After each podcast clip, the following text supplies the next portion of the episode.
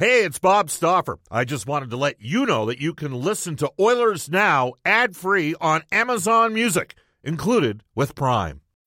When you need mealtime inspiration, it's worth shopping Kroger, where you'll find over 30,000 mouthwatering choices that excite your inner foodie. And no matter what tasty choice you make, you'll enjoy our everyday low prices, plus extra ways to save, like digital coupons worth over $600 each week. You can also save up to $1 off per gallon at the pump with fuel points. More savings and more inspiring flavors make shopping Kroger worth it every time. Kroger, fresh for everyone. Fuel restrictions apply. I'm Alex Rodriguez. And I'm Jason Kelly. From Bloomberg, this is The Deal. Each week, you'll hear us in conversation with business icons. This show will explore deal making across sports, media, and entertainment.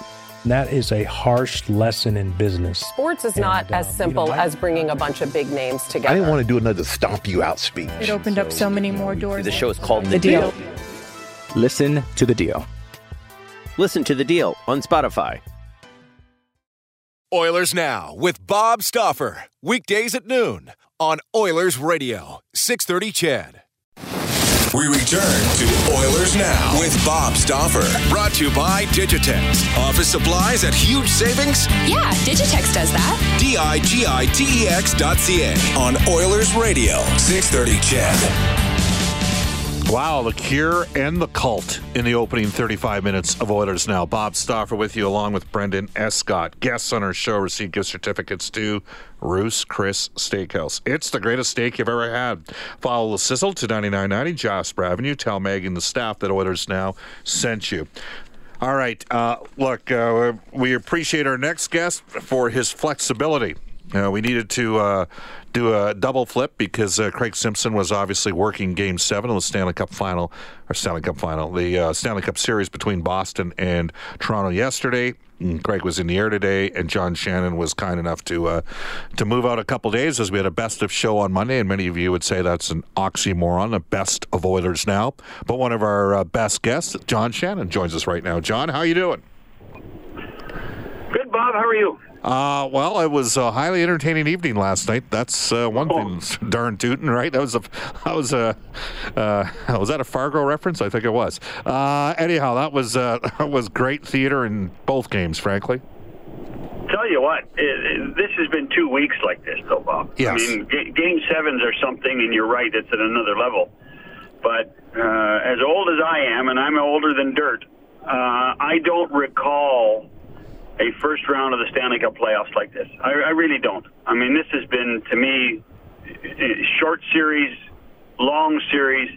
This, this has been uh, an amazing first round, and I'm not trying to.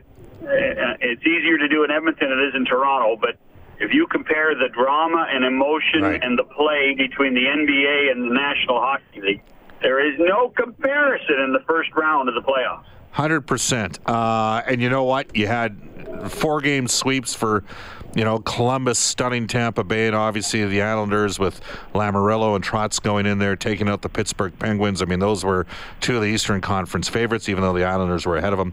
Let's get to the two games that occurred last night, and obviously we're we got to start with the game out west. Um, And you and me have had lots of conversations about this, and I do believe in time the laws of averages tend to equal out. But I, I think if you were a Vegas Golden Knight player or somebody involved in their management or with their organization, you would think that you got robbed. That was a tough, tough call that was made, in my opinion. And I'd like to get your thoughts on that. That, oh. that gave the definitely a I can live with a minor, but the major was a little steep. Well, Bob, I, I'm not even sure it was a penalty. There you go. I, I, re- I really am not. Yeah. Um, it, it was a, and and it was one of the best referees in the National Hockey League that made the call, uh, which which uh, might be concerning. But I'll tell you what, I I thought. Uh, you know, as as bad as the call was, and there's no way that Eakin should have been gone. Okay, let's give. If you, if, I'll go with you. Let's give it a two minute minor. Sure. At the most. Um, At the most, for me, it was a minor okay. but then how the, the the the loss of composure and i'm not i don't i'm not i'm, I'm not trying to uh, uh, go around the call because we're going to discuss it some more Yeah. but the loss of composure by the golden knights for those four minutes and 31 seconds was remarkable. Reinforces the need. You got to have centers that can win draws, and they didn't have Bellemare, Oh. right? And then they didn't have Yeah, Eakin, yeah. and and San Jose, a veteran team. We saw that, Yeah. you know, the Oilers lived it. I, I- mentioned it earlier in the show. You know, I, Jack and me in the commercial break, the game the Oilers lost 7 nothing there a couple of years ago, game four of that series. I, I thought they might get to 10. Because in that building, and you've been there, nobody can go in a feeding frenzy like the Sharks in the Shark Tank. No, no, and and but here's the interesting thing is that um, when you get to call in a game seven like this, a five minute major that will change the course of a game in a series. Um, this was this was actually discussed at, at the recent general managers meetings and brought up on, in the terms of would you, as the managers, would you support uh, having some sort of review or or uh, or discussion, perhaps between the supervisor uh, and the referees, if it becomes a five-minute major on a call like this, because there are so many of these five-minute majors, uh, you know, get called so infrequently like that Right. why don't we have a why don't we have a safety net? And this was brought up by the league, and it was the managers that said, "No, there's not going to be many of those, so let's not worry about it. We want to keep the speed of the game going." So, so this this, this is not going to be an issue that the National Hockey League now sat here and is going to be reactive. The league was proactive on this. They tried to put something and tried to suggest something to the managers, and it really got ignored uh, in Boca Raton uh, earlier in March. I'll tell you what didn't resonate well with me, and this is from Jesse Granger's Twitter, uh, quoting Don Van Massenhoven. The referees called a cross checking penalty for an infraction that caused a significant injury. In their judgment, the infraction and its result merited a major penalty. I'm sorry, man. To me, that sounds like politically correct gibberish and an excuse. Well, that's what it was, and it was, and and uh, you know what, Bob? Uh, at the time, I would expect nothing other than Don Van Massenhoven to have Dan O'Halloran's back. Yeah. and I, you know, I mean that's that's the world you and I live in. I, you may not, uh, you may not be right all the time, but I will always have your back. Um, and then, you know, let let the powers that be today discuss it and try to find a way to, to fight their way through it. This is one where I, I I'm I'm not big on video review. I think Right. we probably have a bit too much.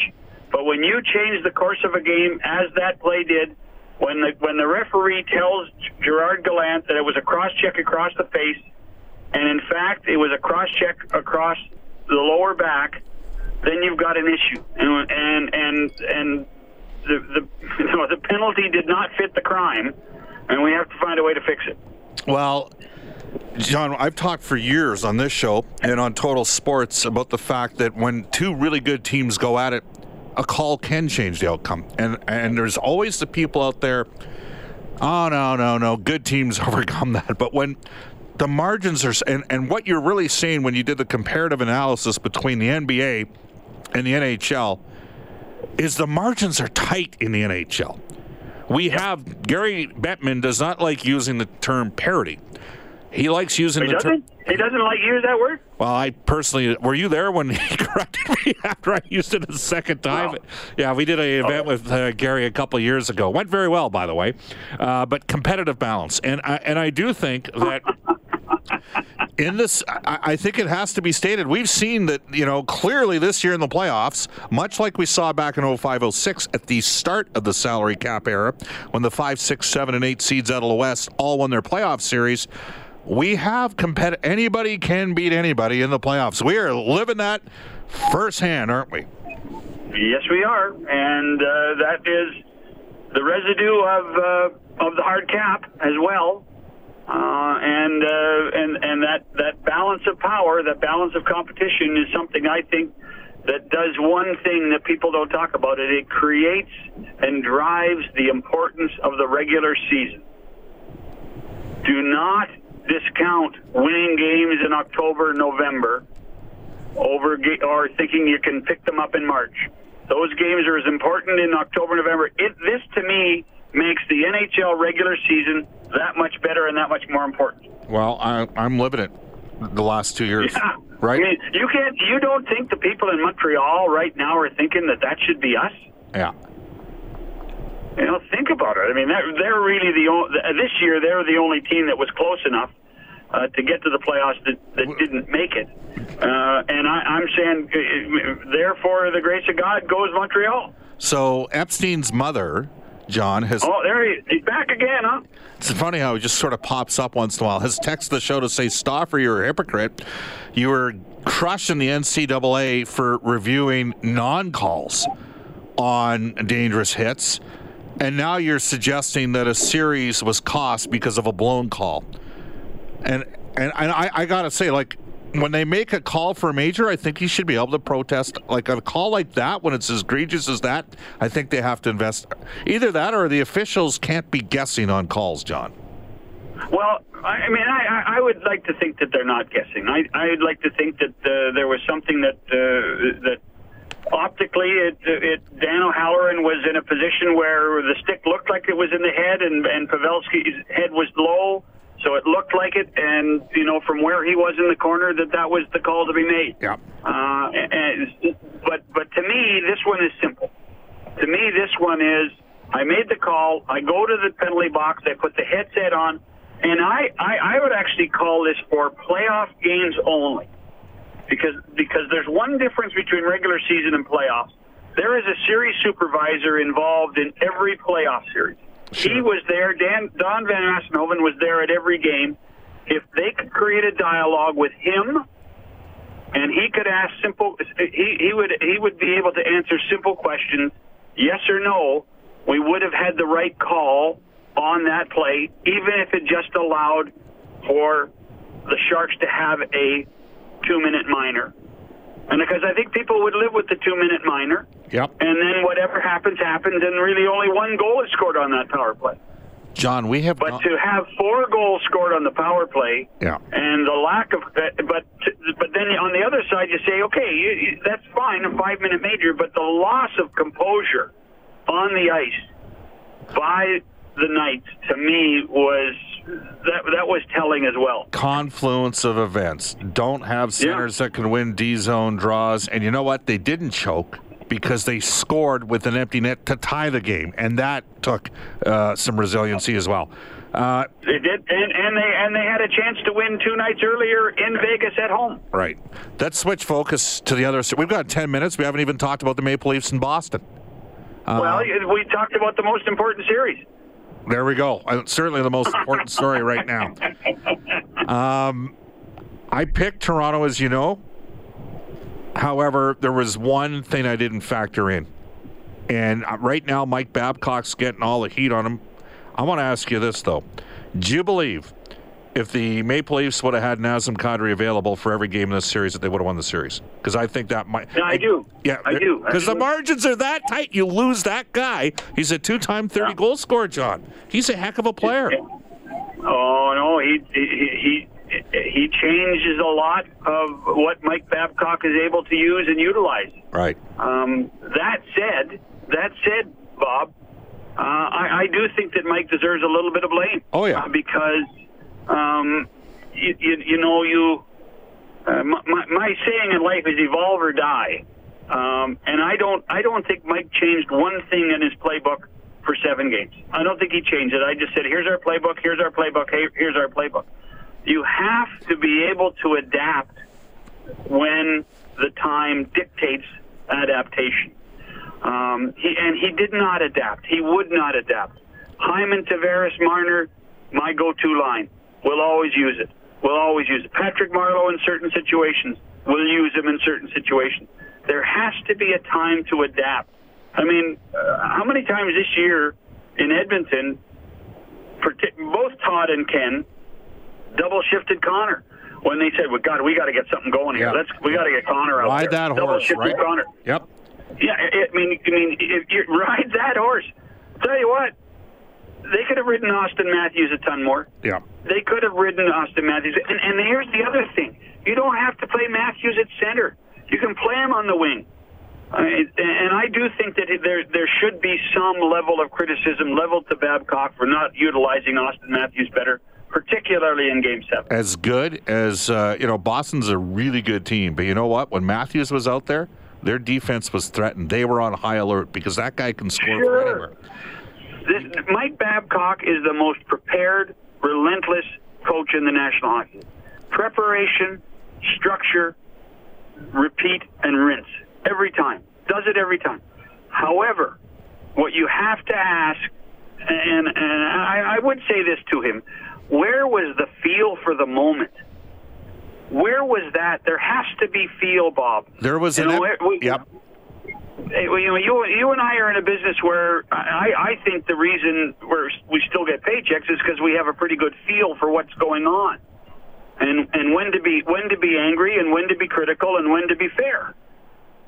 I think coaches need to do that too, and I Yeah. think that I, I, I, I'm I, Mike Babcock's feel for what was going on yesterday, and perhaps in games two, four, and six where they lost, he didn't have any feel at at key times.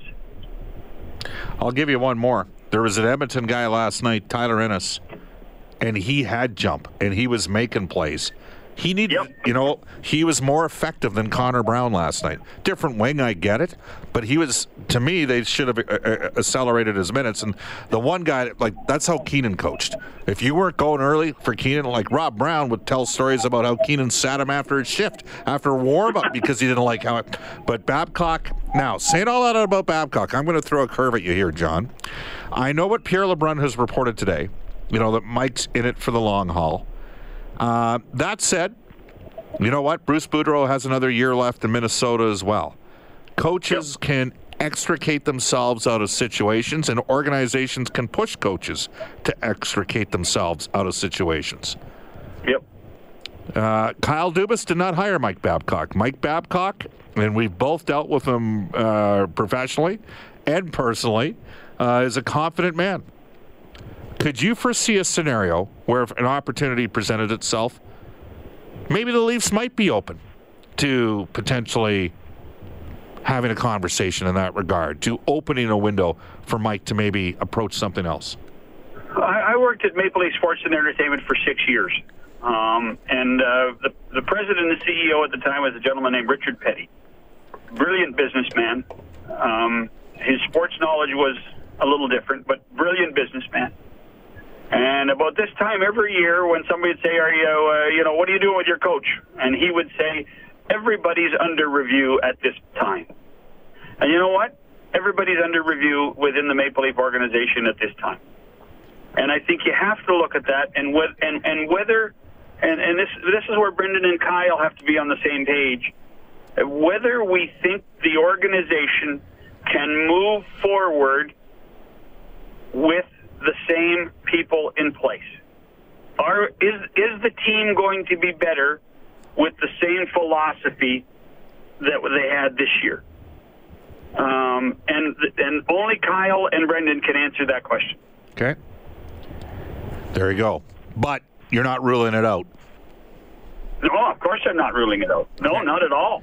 I think I, I, I think from the moment training camp started, there was pressure on one person this season for the Toronto Maple Leafs, Yep. and it was Mike Babcock. Agreed.